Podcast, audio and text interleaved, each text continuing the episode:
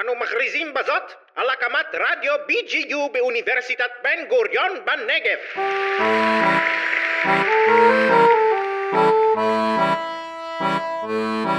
זה טיפ טוב, רשמתי. יש לי ביאליק במקפיא. ביאליק הוראה מוגבלת. ספרות זה הכל. הפודקאסט של המחלקה לספרות עברית באוניברסיטת בן גוריון בנגב.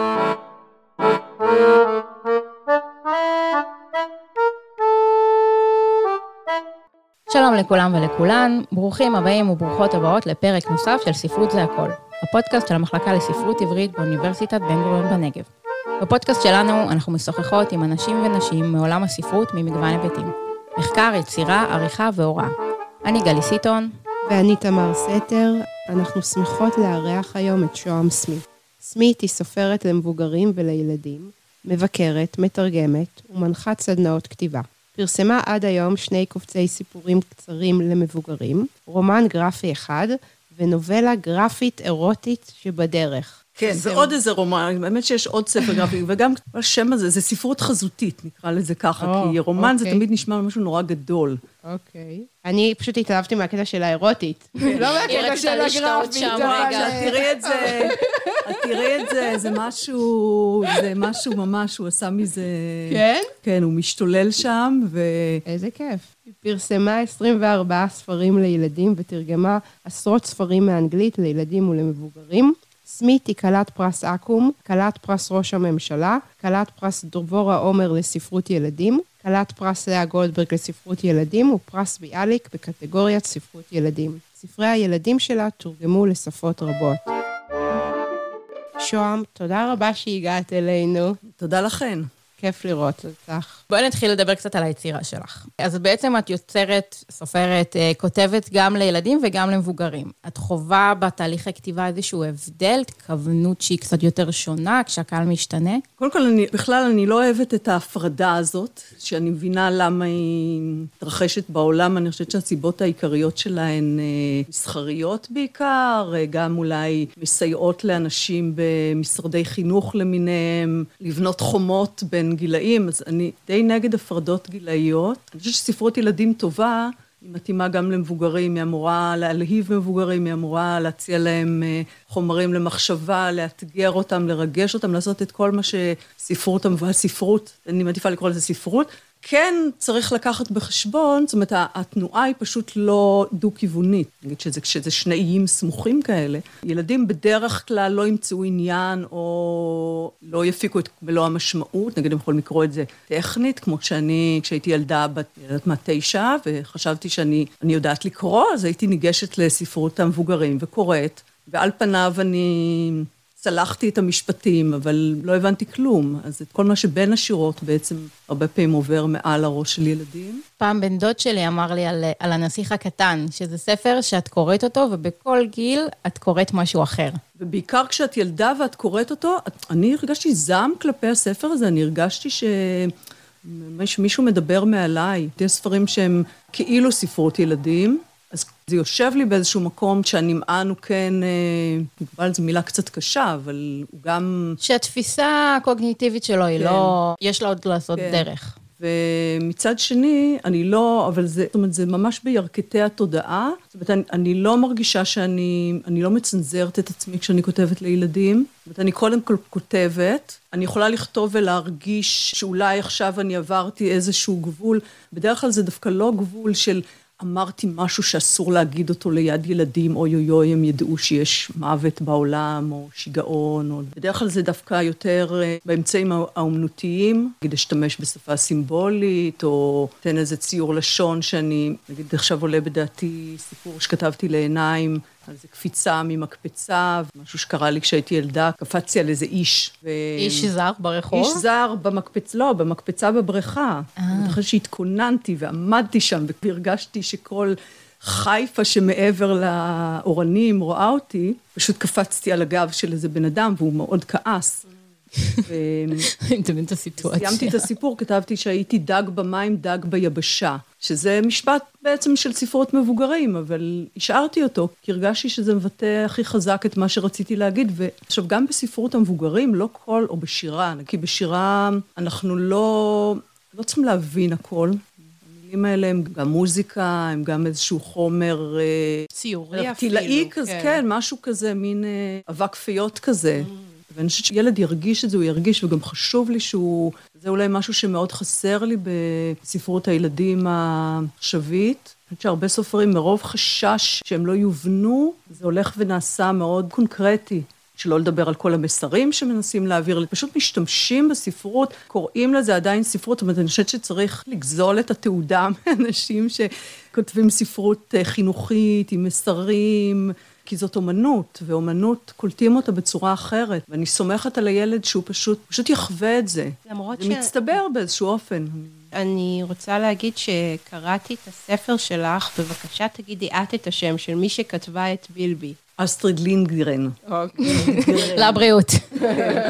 לא, יש שמות יותר קשים. כן, אין ספק. ושם אני חושבת שהיה לך מאוד חשוב להביא, כמו שהזכרת מקודם, גם את העניין של המוות ולשיגעון, וגם את העניין של ההוליות של החיים ושל הקרבות, ושהיא לא חיה עם הבן שלה בשנים הראשונות לחיים שלה, ושהייתה צריכה כאילו להסתתר ולצאת מהעיירה שלה, כלומר, חשבתי... קודם כל שהיא ילדה אותו מחוץ לנישואין, זאת אומרת שיש דבר כזה בכלל כן. בעולם. נכון. זה, לילדים, להרבה ילדים, זה מאוד, משהו מאוד אוטומטי, הם חושבים שאנשים מתחתנים ונולד להם ילד, כן. והנה, היא לא התחתנה, נכון. ו- ונולד ילד. אז איך בעצם באים ילדים? מצאתי מסבירה את זה לילדים שהעלימו מהם את המידע הזה. זה בעיניי נגיד מידע שהוא מאוד חשוב. נכון. אז בעצם גיל. את אומרת שהמדיום של ספרות הילדים זה גם מדיום שדרכו, כלומר, גם מבחינתך כסופרת ילדים, חשוב לך להעביר דרכו מסרים. כל דבר שהוא בעל משמעות, יש בו מסרים. העניין הוא שהספרים שנכתבים מתוך מטרה להעביר מסרים, הם מעבירים מסר אחד מוגבל, והספרות הרבה פעמים מעבירה גם מסרים סותרים, מעבירה את החיים במורכבותם. כילדה, שגם חייתי בתקופה שטלוויזיה עוד לא הייתה דומיננטית, אפשר להגיד שכל הידע שלי כמעט על העולם, רובו הגיע מספרים, ואני זוכרת את התחושה הזאת של גילוי, שדרך ספרים פתאום למדתי דברים, ואז גיליתי אותם, למדתי אותם מספר אחד, וכשזה הופיע בספר אחר, אחר, כבר ידעתי את זה, ואת התחושה הזאת של אה, ידיעה שהיא מהנה כל כך. כמו שאת אומרת, יש הרבה מאוד ספרות ילדים היום שהיא מאוד מאוד מחנכת. ואני כקוראת מבוגרת, הרבה פעמים אומרת לעצמי, זה סבבה שאתם מחנכים, אבל זה גם קצת לחנך לדברים שאנחנו בתור מבוגרים לא עומדים מאחוריהם. זה ממש לא סבבה. אני להגיד, חושבת שחלק ממה שקורה לתרבות עכשיו, זה שהכל סבבה. וזה הולך ו... זה מאוד מחלחל, זאת אומרת, אני מרגישה שזה, כשאנחנו מרגישים שמשהו לא סבבה, כמו שאת את, באינטואיציה שלך, את הרגשת שזה לא סבבה. כן, לחפות על זה. אבל כיוון שאנחנו מכילים וסובלים ומנרמלים הכל, אז גם את זה אנחנו מקבלים. עכשיו, ספר שמתיימר להיות חינוכי, הוא לא חינוכי, במובן העמוק, כי הוא גם מרמה, הוא ממש משקר לילדים. זאת אומרת, ספר שמנסה להציג לילדים, למשל, עולם שהוא רק טוב. ספרות הצדיקים, שהחרדים מחנכים עליה את הילדים. אני חושבת שזאת ספרות מזיקה, בטח אם צורכים אותה בבלעדיות רק את זה. זה ממש מזיק. זה מזיק לנפש, כי ילד מרגיש בשלב מאוד צעיר שהוא עושה דברים רעים, הוא חושב מחשבות זדוניות, הוא שקר. אם הוא קורא בספרים שילד טוב זה ילד שלא עושה את הדברים האלה. ילד טוב זה ילד שאוהב את אבא ואימא שלו, שווה בשווה. אני לא זוכרת באיזה ספר אני קראתי את זה, אבל זוכרת שהייתי ילדה, קראתי באיזה ספר שהילדה לא אוהבת את אבא ואימא שלה באותה מידה. אני נורא שמחתי לקרוא את זה, כי גם אני לא אהבתי אותם באותה מידה, וזה פתאום נותן לך לגיטימציה לכל המחשבות האפלות שלך. כמו שספרות עושה למבוגרים, כן. שאנחנו מאוד יכולים לקרוא על דמות מזעזעת, אבל זה נותן לנו הרבה נחמה של הזדהות של כזה, אוקיי, אני לא... כן, אני לא הפסיכי היחידי, ו- וכולנו בתוכנו קצת גם פסיכים, וזה נורא חשוב. אז אני אנסח מחדש את השאלה, בעקבות הדיוק החשוב. יש משהו מאוד מעצבן בספרות ילדים, שהיא מאוד מאוד מחנכת, לפעמים גם לערכים שאנחנו כמבוגרים לא עומדים בסטנדרט שלהם, ואצלך מרגיש לי שאת לא כותבת על מה שצריך להיות, אלא את כותבת על צרכים, באמת על צרכים של ילדים, ש... מגיעה תינוקת חדשה הביתה, מה עושים? ומעניין אותי מאיפה את לוקחת את ההשראה, האם את כותבת בשביל הילדה הקטנה שהיית, שחיפשה את הספרות הזאת? איך את בתור מבוגרת מצליחה לאתר ולהיזכר בצרכים של הילדים? אז זה כנראה מין תמהיל כזה של גם מה שרציתי לקרוא כילדה, או מה שלא אמרו לי, גם הרבה שיחות עם הילדים שלי, בכל זה יש לי גם שלושה ילדים, אז התאמנתי עליהם. התאמנתי עליהם מדי, הם הרבה פעמים אומרים, טוב, את לא צריכה, כל הזמן את מסבירה, כל הזמן מסבירה, יש לי איזו נטייה, הבנתי שיש לי בעיית מסבירנות, ואני גם הבנתי גם מאיפה היא נובעת. כשהייתי ילדה, רוב המבוגרים היו מבוגרים מאוד uh, סמכותניים, שלא היו מסבירים, הם היו פשוט אומרים ככה, כי זה מה שאני החלטתי, כי אני גדול ומותר לי, ואני מאוד הערכתי מבוגרים שהסבירו למה, שנימקו, יש סיבה למה אי אפשר, או למה... כשזה הוסבר לי, זה תמיד כאילו פרק אותי מנשקי. כנראה אני אימצתי את זה, אני גם בשיחות של לאה גולדברג עם הילדים, יש לה שיחות כאלה עם ילדים, והיא, גם כותבת, זה שכילדה בעצם היא אהבה לדבר עם מבוגרים, אבל עם מבוגרים שהתייחסו אליה כאל אה, אדם בוגר. אז אני חושבת שזה משם. אני לפעמים קצת עוברת את הגבולות ונותנת הרצאה שלמה. אגב, רק בחיים, לכן אני כותבת סיפורים קצרים, כי בספרות אני נורא חרדה להיות טרחנית, אז את עצמי. אבל גם בסיפורים את מביאה תכנים שמורכבים. יש את הסיפור על לאה גולדברג, שיש שם תכנים שהם... אני תוהה כאילו איך הורים מתמודדים, מה התגובות שלהם, אם הם שמחים שיש את הכלי הזה שעוזר להם לתווך את הדברים היותר מורכבים בחיים, או שזה אולי קצת מכניס אותם לפינות שהם מנסים כזה לברוח מהם, או להרחיק אותם. אני חושבת שאחת הסיבות שהספרים שלי לא מצליחים, באמת שהמגמה הזאת, שהיא מאוד חזקה היום בקרב uh, ההורות, מאוד לגונן, לגונן על הילדים. רות ההליקופטר הזאת שבונה סביבם איזושהי בועה, וגם מאוד מטרידה, כי מצד אחד היא כאילו מגוננת דווקא במקום הזה שספרות שבאופן הכי, אני חושבת, הגון ונגיש, מנסה לגעת קצת בדברים האלה. אז מזה מגוננים, אבל אחר כך אה, זורקים את הילד מול המחשב, מול משחקי מחשב אלימים, תוכניות טלוויזיה, יושבים בערב כל השבט המשפחתי וצורכים לדברי פיגוע. כן. אז זה מין תרבות כזאת שאני חושבת שהיא גם מאוד קשורה, זאת אומרת, מה שלא רואים, יש המון עניינים של נראות, כלפי כן. חוץ אנחנו נראה הורים מאוד נאורים ונהיה, ומאוד נגונן, נגיד, הייתה לי איזו היתקלות עם אישה שקראה ספר שתרגמתי, שקוראים לו כלבים לא רוקדים בלט. היא אמרה, זה ספר, אני, אני כל כך אוהבת את הספר, אנחנו כל האימהות בגן, עכשיו זה גן כזה רדיקלי, רדיקלי בתל אביב, ואימהות לסביות. עכשיו, וספר על, על כלב שרוצה ללמוד בלט, זאת אומרת, זה הנושא של הספר. אז היא אמרה, אבל יש משהו שמאוד מפריע לי בספר. אמרתי, מה, מה כבר יכול להפריע? זאת אומרת, אני מבינה לאנשים שיש להם... שהם לא כלבים רדיקליים בתל מזדהים עם אביב. הצד הנשי, כן, שמזדהים עם הצד הנשי שלהם, תהיה אולי בעיה. אז מה הפריע לה? שהכלב הזה, שקוראים לו ביף, מת על בלט. אמרה את זה, ו... והשתתקתי. לא הבנתי בהתחלה מה הבעיה, אז אמרתי לה, אז מה... אבל, אבל את אמרת שאת אוהבת את הספר, כן. והוא מת על בלט. אז היא אמרה לי, מת. אני לא אומרת לבן שלי את המילה מת. אה, אוקיי. שאלתי אותה, בת כמה הבן שלך? בן חמש. והוא לא ראה אף פעם אה, ג'וק מת, או בנה מתה, או בכל זאת חמש שנים, קשה לו להיתקל באיזה רמס. אז היא אמרה, כן, אז, אז מה את אומרת לו? ישן. ישן זה הדבר הכי נורא שאפשר להגיד על דבר מת. ממש, זה מפחיד. זה, זה מפחיד, כי אז אתה גם תפחד, אתה תפחד ללכת לישון. נכון. אתה, אתה תהיה בחרדה איומה. גם, וגם אם אתה הורג נמלה, בטעות, כדאי שתדע כן. שהרגת אותה ולא השכבת אותה לישון, כדי שלא תלך לקן נמלים ותשכיב את כולם לישון. כן, אני חושבת שאת בעצם דרך הספרות ילדים שלך, את מודדת עם הדברים הכי עמוקים, המגמות הכי עמוקות שמאפיינות את החברה שלנו כן. כיום. כלומר, מה זאת ההורות ההליקופטרית הזאת? אני חושבת שזה אפילו מעבר, כמובן את צודקת בקטע של איך אנחנו מצטיירים כלפי חוץ. כלומר, אנחנו נמדדים כל הזמן, נשפטים כל הזמן על ידי עצמנו ועל ידי הסביבה בכמה אנחנו מגוננים על הילדים שלנו, ומצד שני, אנחנו בעצמנו המבוגרים, לגבי החציית גבולות הזאת שדיברת עליה בתחילת השיחה, אנחנו בעצמנו, נורא קשה לנו עם מוות. אז אנחנו יותר מאשר, אני חושבת, מגוננים על הילדים, אנחנו מאוד מגוננים על עצמנו. אבל אנחנו בעיקר מפחידים אותם, זאת אומרת, אני אומרת, הורים שלא, אפילו הביטוי הזה, למות על, אני חושבת שזו דרך להכשיר ילדים, זאת אומרת, זה חלק מהמנגנונים החברתיים שמכשירים ילדים, זאת אומרת, קודם את נתקלת בביטוי, והביטוי הזה הוא לא מאיים, להפך, זה עליז נורא להגיד, אני מת על זה, אני מטורף על זה, אני... כן, אז. קודם כל אתה נתקל במילה. המילה קיימת בעולם, לא מפחדים ממנה. אחר כך נתקלים בג'וק מת, וזה בכל זאת... יש גם ילדים שמאוד, שהם מלאי חמלה והם, אה, והם מאוד מרחמים גם על ג'וקים. גם אני זורקת את הג'וקים מהחלון, אבל חושבת שזה נורא חשוב לדבר על זה, דווקא כשזה רחוק, זה לא כל כך מאיים. באופן הדרגתי, ככל שאתה גדל, ודאי שצריך קצת לגונן. אני לא הייתי לוקחת ילד בן חמש ללוויה יהודית, למשל.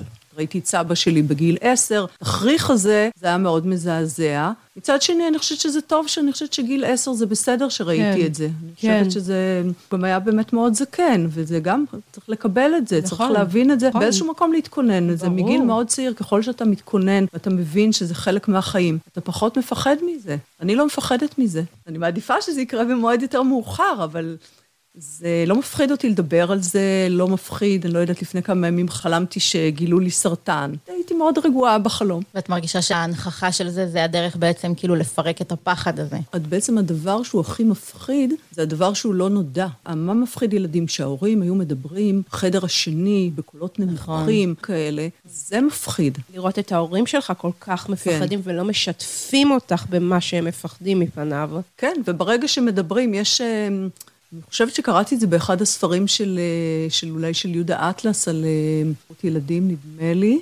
אבא הולך עם, הולך עם הבן שלו ליד גדר, שהיא גדר של בית קברות, ופתאום הילד שואל אותו, מה יש שם? ואבא חושב רגע, ואז הוא פשוט מרים את הילד ואומר לו, תסתכל. והוא מסתכל והוא שואל אותו, מה ראית? והוא אמר, גן יפה. אז הנה, גן יפה. אני כשהייתי ילדה מאוד אהבתי, ועד היום אני מאוד אוהבת לבקר בבתי קברות. כן.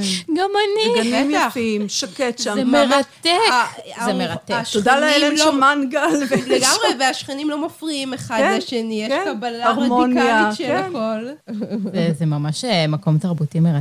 אלה ששמים תמונה, אלה שלא שמים, נכון. כאילו... נכון, זה מין באמת איזה... ויש גם בתי קברות מאוד מאוד יפים בארץ, מפרחים מאוד. אני רוצה להגיד משהו לגבי הספר של החליה גולדברג. כלומר, בעצם לקחת את הסיפור חיים שלה ועשית לי בו סדר. כלומר, אני הייתי הילדה, אני ממש הייתי הנמענת של הספר הזה. כל כך מורכב להבין את המציאות שהם חיו בה, מציאות של מקומות שכל הזמן עברו שלטונות. כל כך הרבה תנועה גיאוגרפית. ובתוך זה כל הזיקות התרבותיות, וכל הדברים האלה היו בתוך הספר, וגיליתי עליה כל כך הרבה דברים, יוצרת שהיא מאוד מרכזית בחיים שלי. לדוגמה, שאבא שלה נרצח בשואה. אני חושבת שזה גם משהו מעניין לחשוב על זה בהקשר של המחקר. שהוא נרצח מפני שהוא היה חולה, גם יהודי וגם חולה נפש. כן. כן, לא ולחשוב לא על לאה גולדברג, שהיא לא- בכלל לא מקושרת עם הנושא של השואה, או שזה ככה בקר... בפריפריה של המחקר, עם איזה תיק היא הסתובבה פה. והיו אנשים שגם אמרו לי להוציא את זה מהספר. את העניין הזה שהיא כבר ידעה והיא יכלה להשיג לו סרטיפיקט,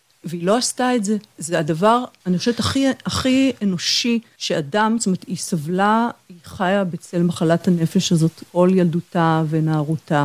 ועלתה לארץ ובנתה לעצמה חיים חדשים, ופתאום הצל הזה, אני כל כך מבינה אותה שהיא לא רצתה את הדבר, הדבר הזה בחיים שלה. עכשיו, זה לא שאני חושבת שהיא עשתה איזו החלטה מודעת ואמרה, לא, אני לא אזמין סרטיפיקט לאבא שלי, אני לא רוצה אותו כאן. אני חושבת שזה, כמו שקורה לנו כשאנחנו צריכים אה, לקיים איזו שיחת טלפון לא נעימה. אנחנו דוחים אותה ודוחים אותה ודוחים אותה, ובסוף כבר אי אפשר לקיים את השיחה הזאת. זה בדיוק זה, זה וזה זה מה שכל כך אנושי, כל כך, אני חושבת, מעודד לדעת שגם לאה גולדברג, עם ה... שהייתה כל כך מנשית, עם ה... באמת הקודים האלה של, ה... של האצילות הליטאית, שהיא תמיד ידעה לשמור, תמיד שפ... שמרה על פאסון, וגם היא נפלה בדברים האלה שהם הכי אנושיים. אולי זה אפילו קשור אחד לשני, שהזיקה את עצמה כל כך חזק. כן. כל החיים שלה זאת הייתה החזקה אל מול הצל הזה, כן. וגם בהקשר של, שאת כתבת בספר, של האהבות הנכזבות שלה. כלומר, יש שם דמות גברית שהיחסים אבאים מאוד כאילו לא פתורים. כן. וזה משפיע על כל החיים. כן, ו- ו- ושוב, אני באמת כתבתי את הספר הזה בתקווה שיקראו אותו גם מבוגרים שאוהבים את לאה גולדברג, שאוהבים ספרות. אני קראתי אותו בנשימה עצורה, ממש, זה אחד מהספרים הכי יפים שקראתי. כן, הוא גם באמת חידש הרבה על, על לאה גולדברג. המון, ובצורה בכלל לא דידקטית, הוא רואה שהיא מאוד מאוד סוחפת.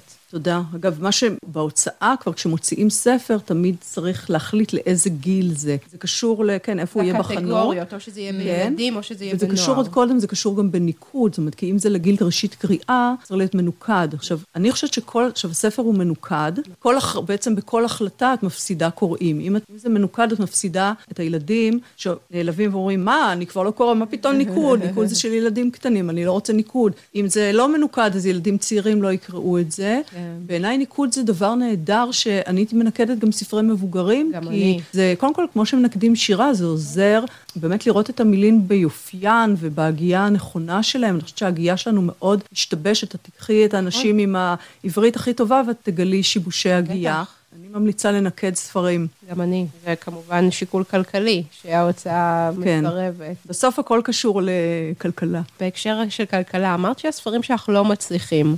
וזה מעניין, כי את כל כך מוכרת, וגם את מוציאה וקיבלת המון מלא, ספרים. כאילו, גושפנקות הכי- וקיבלת הרבה פרסים, אז אולי תוכלי להרחיב על זה? אז אני חושבת שאני מוכרת בבועה מאוד קטנה. יש לי המון ספרים שלא יצאו לאור, שאף אחד לא רוצה אותם. מה, כי התכנים חיזרתי או- על פני ההוצאות, ואף אחד לא רוצה את זה. גם בהוצאה שאני עובדת איתה באופן קבוע, הם ממש מגבילים אותי לספר בשנה. אני יכולה לדחוף, אם זה ספר שהתקבל לספריית פיג'מה, אז אני מצליחה לדחוף עוד אחד, אבל תור הזהב הזה של סופרות שהיו מוציאות ארבעה וחמישה ספרים בשנה עבר, כי פעם באמת הי- הייתה דרישה להרבה, זאת אומרת, ילדים באמת קראו, וסופרות, זאת אומרת, גם נורית זרחי, אה, נירה הראל, סופרות כן. שכתבו עשרות ומאות ספרים, אז אני לצערי אה, נולדתי באיחור. זה קורה בגלל שיש איזושהי הצפה בשוק של ספרי ילדים, או באמת בגלל מיעוט קוראים? שילוב, יש גם מיעוט קוראים, יש את הספרות המסחרית שמאוד uh, תופסת מקום גדול, יש סדרות, היום ילדים צורכים בעיקר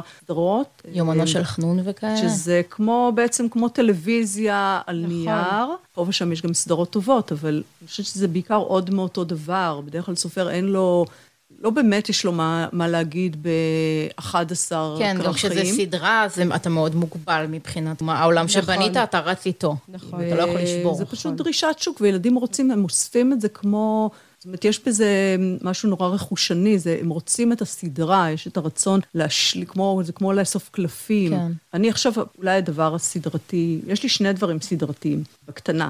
אחד זה המיתולוגיות, שגם יצאו שלושה כרכים, אני כתבתי אה, חמישה, ההוצאה לא רוצה אותם, הם לא מספיק הצליחו. וואי, יש להם איורים, כאילו אנחנו בפורמט של פודקאסט ואי אפשר זה, כן. אבל האיורים בסדרה הזאת הם הם וואו, אז וואו. לצערי, שוב, אני חושבת שזו סדרה, אני חושבת שילדים עדיין מתעניינים במיתולוגיות, ויש לזה, ויש לזה מקום, כרגע לא רוצים את זה. הצלחתי עם, אה, עם ילד עיר, זה ספר, אה, נגיד, סיפורים קצרים לילדים, פרוזה כזאת לילדים. הספר יצא ב-2012, ומאז אני המשכתי לכתוב על הילד הזה, שהוא הבן שלי. ועכשיו, אחרי תשע שנים בערך, הצלחתי לשכנע את ההוצאה להוציא את הסיפורים שהצטברו מאז בעוד ספר. זה, זה הדבר הכי סדרתי שעשיתי, קראו לזה גם ילד עיר שתיים. אולי יגרום לאנשים לחפש את אחד. אז אולי אני אקרא משהו מילד עיר, שאני גם אקרא מסיפור שנקרא כל מיני קבצנים. אני גר במרכז העיר, ברחוב קטן שיוצא מרחוב גדול, שיש בו המון קבצנים. רק בדרך הביתה מבית ספר אני עובר על זה פני איזה שישה, שבעה. בעצם כשאני חושב על זה, כבר די הרבה זמן שאני כאילו לא מבחין בהם. ברור, אני רואה אותם, וגם נזהר כשאני על הסקייטבורד לא להיתקל בהם או בדברים שמקיפים אותם, אבל אני כבר לא עצוב ומזועזע כמו שהייתי פעם, כשהייתי קטן. יש קבצנים שיש להם ברחוב חצי בית, שמיכה, כרית, בגדים. אפילו יש קבצן הומלס אחד שגר בכניסה לבית המשרדים בקצה הרחוב שלי, שיש לו עגלה של סופרמרקט. פעם, כשחברה שלא זוכר מה, טלפונים או כבלים, קשרה לכל המכוניות ברחוב בלונים צהובים, אז גם אצלו היה קשור בלון לעגלה. אין לי מושג אם מישהו קשר לו או שהוא קשר. בכל אופן, הוא הסתובב עם בלון קשור לעגלה. זה היה מצחיק, כי הוא נראה ככה קצת כמו ילד, אבל בגלל שהוא גדול כזה, שמן ומלוכלך, זה גם היה עצוב. עכשיו, אני מתארת לעצמי שבעוד 20 שנה, אה, שנתיים, מישהו יבוא ויגיד, שמן, גדול, מלוכלך, למחוק, אני כבר תרגמתי ספר שקוראים לו פט קט, ושינו לו את השם. למה? לחתול גדול. כי אבל הוא אסור להגיד שמן. שמן, אסור להגיד שמן. עכשיו, מה ילד, לא ייעלמו האנשים השמנים מהעולם, להפך, מגפת ההשמנה רק מחמירה. ילדים שהם על הצד, ה, על הצד המלא, לא ייתקלו, עכשיו באיורים כן, יש מין מגמה כזאת של נכניס תמיד ילד שמן, ילד ממושקף, ילד בכיסא גלגלים, צריך לסמן וי, על כל הפוליטיקלי קורקט. לא, גם אבל בעצם- מעלימים את זה, ממש מעלימים את זה מהספרים, זאת הפכה להיות מילה, מילה מגונה, גסה, אבל מילה זה בדיוק מגונה. העניין, זה, זה, מחטיא, לא, זה מחטיא את המטרה, כי כן. אם אסור להגיד שמן, אז מה אנחנו אומרים בזה בעצם? נכון. גם הבעיה היא לא במילה שמן, הבעיה היא בדיוק. במשמעות שאנחנו יוצקים בדיוק. לתוכה בתור מבוגרים. אז לא צריך להעניש את זה. זה כמו כן. להגיד לילד, תרביץ לשולחן, אבל זה לא השולחן, כאילו זאת לא כן. מילה. יש הבדל בין לקלל ילד ולהגיד לו, נכון. יא שמן, כשהייתי נכון. ילדה, היו אומרים לילד, יא שמן. בנצי השמן בבטן, יש לו בן. כן. ידע בה. אז זה לא, גם, שוב, זה לא אומר שאי אפשר לכתוב דיאלוג בספר, שהדברים האלה נאמרים, ואז הקורא כן. ירגיש כמה זה לא, זה לא נעים, הוא ירגיש. כמה זה אכזרי. גם לילדים מגיע קתרזיס. זה דבר נורא אם המילה תיעלם מהעולם. חלק גדול מהאנשים לא ימצאו את עצמם בעולם, לא תהיה מילה שמתארת אותם. זאת אומרת, מילה באמת יכולה פשוט להיעלם. עכשיו, הסיפור הזה, מה שקורה בו זה שיש, שהילד מחליט אה, לתת, אה, הוא נורא נדיב, הוא מרחם על איזה קבצנית, הוא מחליט לתת לה את הכסף שלו שהוא קיבל ליום הולדת, וזה קרה באמת. וההורים שלו, של אנחנו, מצד אחד נורא התלהבו מהנדיבות של הילד, ומצד שני, זה ילד, אז הוא יכול להתחרץ, אז אמרנו לו, תן לה כל פעם קצת. ותאריך, גם תאריך את הנתינה, וגם אם תתחרט, אז עוד יהיה לך. איזה שבוע אחרי שהוא נתן לה פעם ראשונה, ואיזה בוקר אני יצאתי למפגש ספרות, מוקדם בבוקר, וראיתי מונית עוצרת על המדרכה, ויוצא גבר צעיר, פותח את הדלת האחורית, הוא קודם פתח את הבגאז', זרק מהבגאז' על המדרכה, ממש זרק ככה קרטון, וכמה שקיות עם דברים, ואז הוא פתח את הדלת, וכמעט כמו שהוא זרק את הקרטון, הוא זרק את האישה הזאת, שהייתה אישה מבוגרת, כנראה אימא שלו, או לא יודעת, מישהי שהוא מעסיק, קבצנית. פתאום הבנתי שהאישה הזאת עובדת אצלו. אז יש דילמה שאני משתפת תלמידים, ילדים, כשאני קוראת את הסיפור, אני מה עושים במקרה כזה? כן. מצד אחד, הנדיבות אומרת לתת לאישה הזאת, מצד שני, אולי הוא לוקח ממנה כמעט הכל, והוא מנצל אותה, ואולי היא לא רוצה להיות פה כל היום על המדרכה. זאת בעיה שאין לה פתרון. נורא חשוב לי שילדים יבינו שלא לכל דבר יש תשובה. יש מצבים שאין תשובה, יש מצבים שאי אפשר לדעת מה לעשות. יש מצבים שאתה בוחר לעשות את הרע במיעוטו, שאתה עושה דבר שהוא מביא תועלת לאחד ורומס אחר, ואתה צריך איכשהו להכריע מה לעשות. זה העולם, ואני חושבת שזה נורא חשוב ללמוד את זה. גם בהמשך יש כאן כל מיני תיאורים, רגל שנראית, נגיד, יש הורים שאמרו לי שהיה להם נורא קשה לקרוא את זה, שהיא קבצן עם אה, רגל שנראית כמו בטטה רקובה. וואי, זה אבל, מדויק אבל. אבל ככה זה נראה, זה ככה זה נראה. זה מדויק, זה דווקא בעיניי, אמ, לפר... שוב, זה עוד פעם הפירוק הזה של הפחד, כן. כי את רואה רגל וזה נורא נורא... אה, כן. כמו בטטה רקובה. בטטה רקובה זה כזה משהו קצת יותר מוכר, כאילו, כן. גם יותר מסביר את התהליך. זה גם מאוד חשיבה כן. של ילד, כי אני זוכרת שאני הייתי רואה דברים, קודם כל ילד, לא רק ילד, האדם, יש משיכה מצד אחד לזוועות, לראות, ואז להסתיר ככה. ואני חושבת שקורה דווקא דבר נורא לתרבות, שאנשים צורכים יותר מאשר פעם, צורכים כבידור את, ה, את הזוועות. זאת אומרת, הבת שלי כל הזמן רוצה, כל הזמן מודיעה לי, פיגוע, אני לא... כן, החדשות. לא, ו... גם ששולחים כן. סרטונים של פיגוע, מה זה כן. הדבר הזה? היא שואלת אותי, את לא רוצה, היא אומרת לא. לי, כדאי לי לראות את הפיגוע, כאילו זה איזה, עכשיו איזו שאלה של האם כדאי לי לראות את הסרט הזה או לא.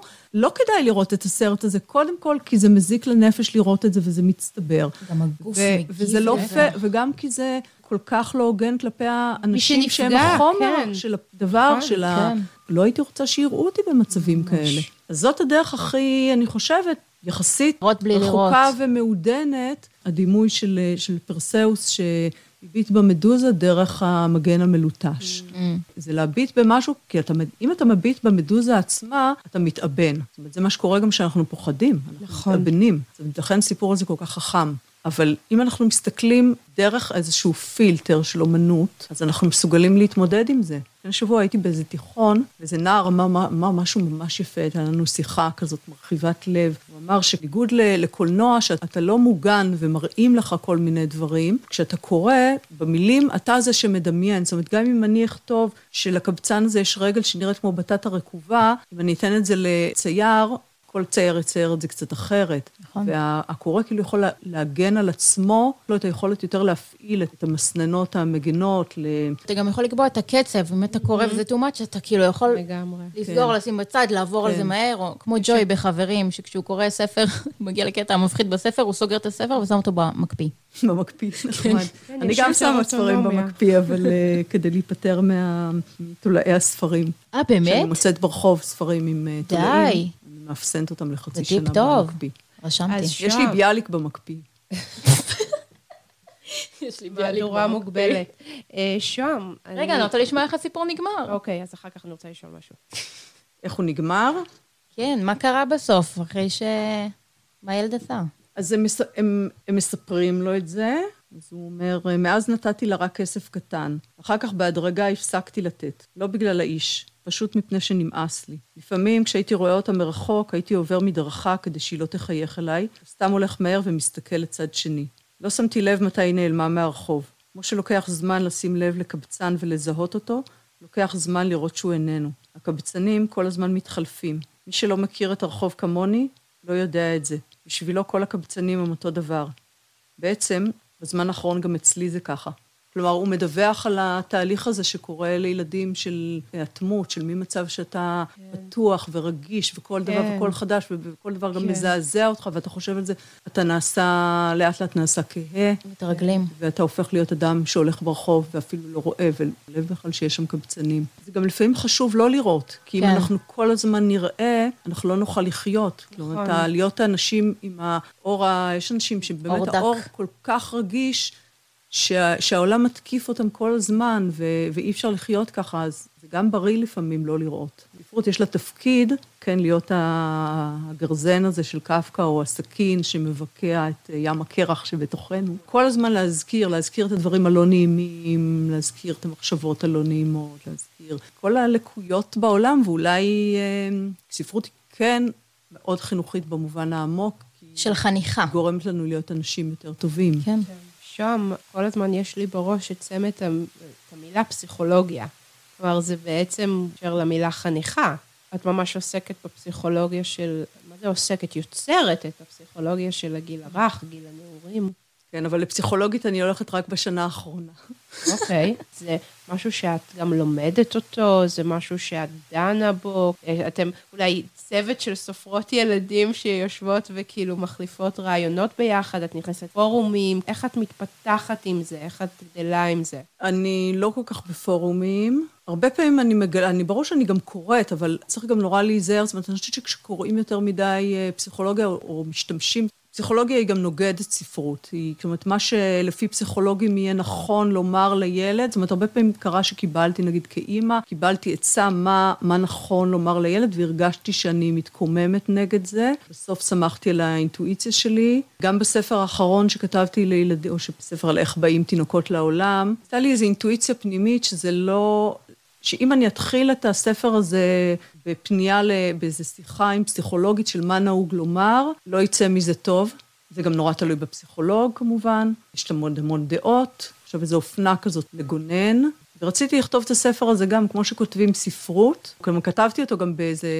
לא תכננתי לכתוב אותו, אני פשוט התיישבתי, הבת שלי עשתה פעולת בית כזאת של הצופים, והיא דחפה אותנו לחדר שינה, אמרה, אל תצאו החוצה, אל תעשו פדיחות. אז אמרתי, מה נעשה? או שנעשה ילדים, או ש... אה, אולי אני אכתוב את הספר הזה שצריך לכתוב אותו על...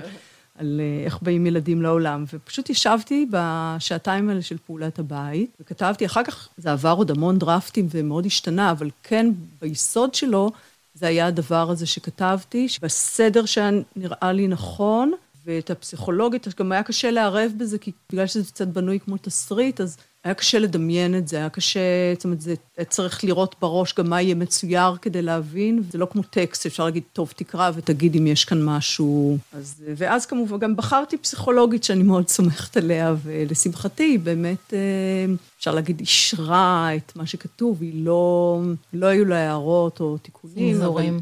שוב, אני, אני יכולה לחשוב על פסיכולוגים, אני בטוחה שיש פסיכולוגים שהיו לוקחים את הספר הזה וממרקרים אותו. זאת אומרת, יש אנשים, נגיד, גברים אה, מקיימים יחסי מין אה, גם בשביל הכיף ולא רק כדי לעשות ילדים. זה משהו שלא כתוב בספרים. זה בעצם גם השיעור החינוך מיני הראשון שילדים מקבלים, ושזה חשוב שתהיה אוריינטציה חיוב, חיובית מאוד. זאת אומרת, שזה לא... כי בדרך כלל ילדים, המפגש הראשון שלהם עם מין זה כמכשיר להולדה. דבר די נורא.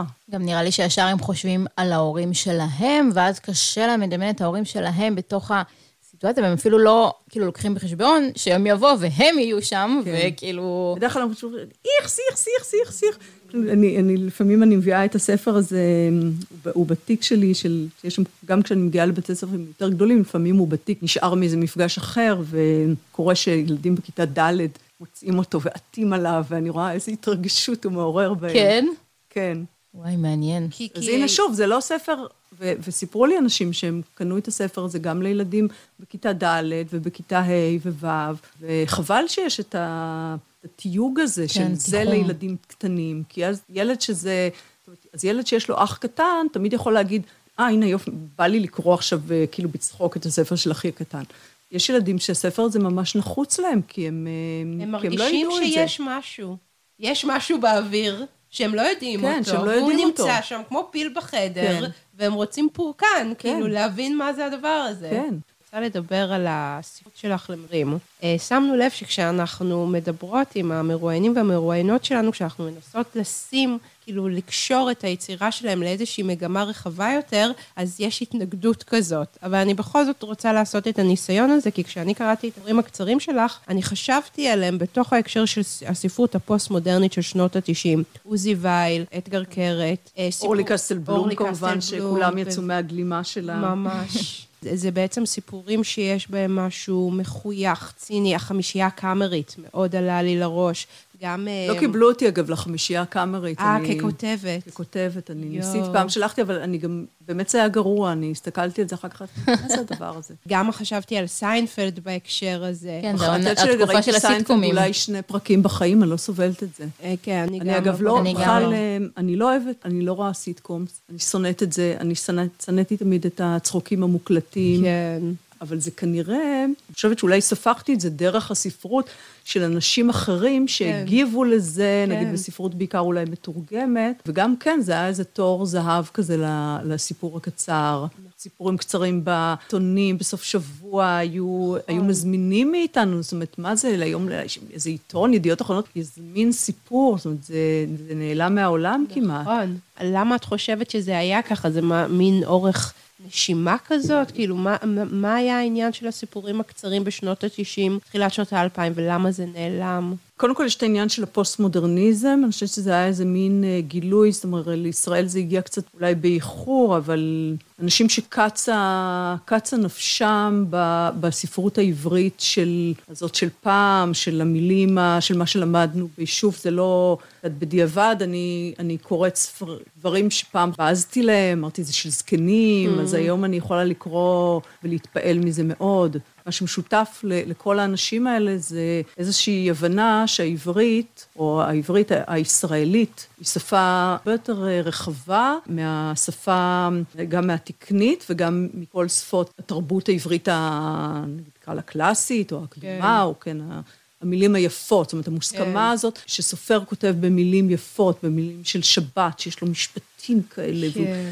והכל מיופייף ומלא פתוס, ו- ופתאום אנשים הבינו ש, שהשירה נמצאת גם ליד פח אשפה ברחוב, כן. ומשהו שאנשים פולטים בדרך, זה מקור השראה הכי גדול שלי, זה באמת זה הרחוב, זה פשוט לצאת לעולם, אה, גם לשמוע מה אנשים אומרים. פתאום נפלט למישהו איזה משפט, ככה תוך כדי זה שאת הולכת. מראות הביזאריים, ההכלאות האלה שה, שהמציאות יוצרת, מזווגת, בעיקר במרחב הישראלי, שהוא כל כך פרטאצ'י, להבין שאנחנו לא, אנחנו לא נהיה איטלקים ולא סקנדינבים, ואין לנו את המסורות האלה של, של העבודה בעץ, של מינימליזם, של... באמת צריך מסורת ארוכה. אבל יש לנו פרטאץ', יש לנו, יש לנו masking tape, יש לנו כל מיני דברים. ופתאום לשים לב לזיווגים האלה, ליצירי כלאיים האלה, שהפרטאץ' יוצר, שהם מאוד יצירתיים, זאת אומרת, זה ישראלים מאוד חזקים באלתור. יש גם צד לא טוב לאלתור, שהוא לפעמים זה לא, זה לא מחזיק, דברים נופלים. יוצא ו- חפיף, כן. כן, אי אפשר לבנות גשר מ... סלוטייפ. מזיכרונים, אבל, אבל יש בזה גם צד נורא יפה ופראי. זאת אומרת, אני אוהבת יצירי כלאיים, אני אוהבת יצירי כלאיים במפלצות, גם, הנה, גם הקדמונים נורא עפו על זה, שאפשר לקחת עכשיו קרבולת של תרנגול, ונחש, וכנפיים, וזנב של אריה, וליצור מזה איזה יצור חדש שלא היה בעולם. וגם יש יצורים כאלה שהם יצירי לשון. שהשפות המתנגשות האלה, שבכלל כל הבליל שפות, שהגיעו לכאן אנשים מתרבויות שונות ומשפות שונות, והמילים האלה יש להם, הם שירו עקבות בעברית. אני חושבת שזאת הייתה איזו התלהבות משותפת של, של קבוצה של אנשים, בעיקר מהעניין הלשוני, מהגבוה הנמוך. אתמול היה ערב לכבוד בני ברבש, היינו בבית הספרים, הספר סיפורים האחרון שלו, שנקרא אה, מצבים בפוטנציה, וממש חשבתי עלייך גם בהקשר של הספר הזה, הכתיבה הזאת ש, שיש לה גם איזשהו קשר, אני חושבת, לתסריטאות. כלומר, משהו שהוא הוא ממש מבקש לשמוע את הרחוב. אני גם חושבת בהקשר למה שאמרת ולתיחום הזה שעשית, שיש גם להומור שם מקום מאוד, בדיוק. מאוד גדול. קראתי את, אה, את הסיפור הראשון שלך ב"ליבי אומר לי כי זיכרוני כן. בגד בי". ליבי אומר כי זיכרוני בוגד בי. כן. הסיפור הראשון, אני נקרעתי הגואדלופה. מצחוק, וואו, על... מישהי שלוקחת את הבוס שלה ומכניסה אותו למכונת צילום, ומקטינה, ופשוט, גם כאילו באותה תקופה הייתי בעבודה ששנאתי גם אני, זה, וסבלתי. זה סיפור ממש ופשוט, ביוגרפי בעצם. כן, אני הרגשתי כזה, או, אני יודעת מה אני אעשה מחר בעבודה, אני אקח את הבוס שלי ואני. אשים אותו במכונת כן. צילום. חשבתי שהדמיון שם וההומור הוא גם כאילו מאוד מתכתב עם הספרות שאת כותבת לקהל יעד הצעיר יותר, וזה גם מאוד מתחבר לתיחום שתמר עשתה, של הסיטקומים ושל ההומור, שהוא כאילו מאוד נוכח ביצירות שלך. מה שמפריע לי בסיטקומים, וגם שיש חלוקה, איזו דיכוטומיה כזאת, זה סיטקום, אז זה צריך להיות, אז זה קליל, אז לא מתעסקים בחומרים כבדים, בטח בסיטקומים של פעם, אולי עכשיו זה משתפר. ושוב, זה משהו שאפיין את התפיסה של הספרות, של הספרות צריכה לעסוק בנושאים מאוד רציניים. כשזה טרגי, זה טרגי, וכשזה מצחיק. לא, אז או שזה קליל ופופולרי, או שזה טרגי, אבל החיים הם קומי-טרגיים. וזה מה שמעניין אותי. אז הגענו לפינת מה קשור. פינת מה קשור, זאת פינה שבה אנחנו שואלים את המרואיינים והמרואיינות שלנו על דברים שהם לא קשורים לעולם הספרות, משהו, ש- משהו שהוא אחר. הכל קשור לספרות, זה מה שכן. זה נכון, כי ספרות זה החיים וספרות כן, זה הכל. בדיוק. תעשו לנו פולו. אז רציתי לשאול אותך בפינת מה קשור, איזה תלמידה היית בבית ספר? שזה קצת קשור זה לכל מה קצת שדיברנו קשור, עליו. אה, אבל- כן, אז הייתי גם, הייתי מין כלאיים כזאת. גם תלמידה, נגיד, מאוד טובה בתחומים שעניינו אותי, וגם הייתי לפעמים, אה, נגיד, חצופה, או קצת אה, עוברת גבולות. אז זה שכן ביחד. היית הייתי איומה, הייתי הכי גרועה? בכימיה, ואבא שלי הוא כימאי, אז הוא לקח את זה מאוד קשה. אני התאהבתי כימיה. אני קיבלתי עשר בכימיה. מתוך מאה, כן? הרגשתי שזה לא עבר. זה היה עשר מתוך מאה. תודה רבה. תודה, אה, זהו. שאלה אחת מה קשור? כן, כן, זה. כיף. תודה רבה. תודה רבה רבה, היה מרתק, ממש.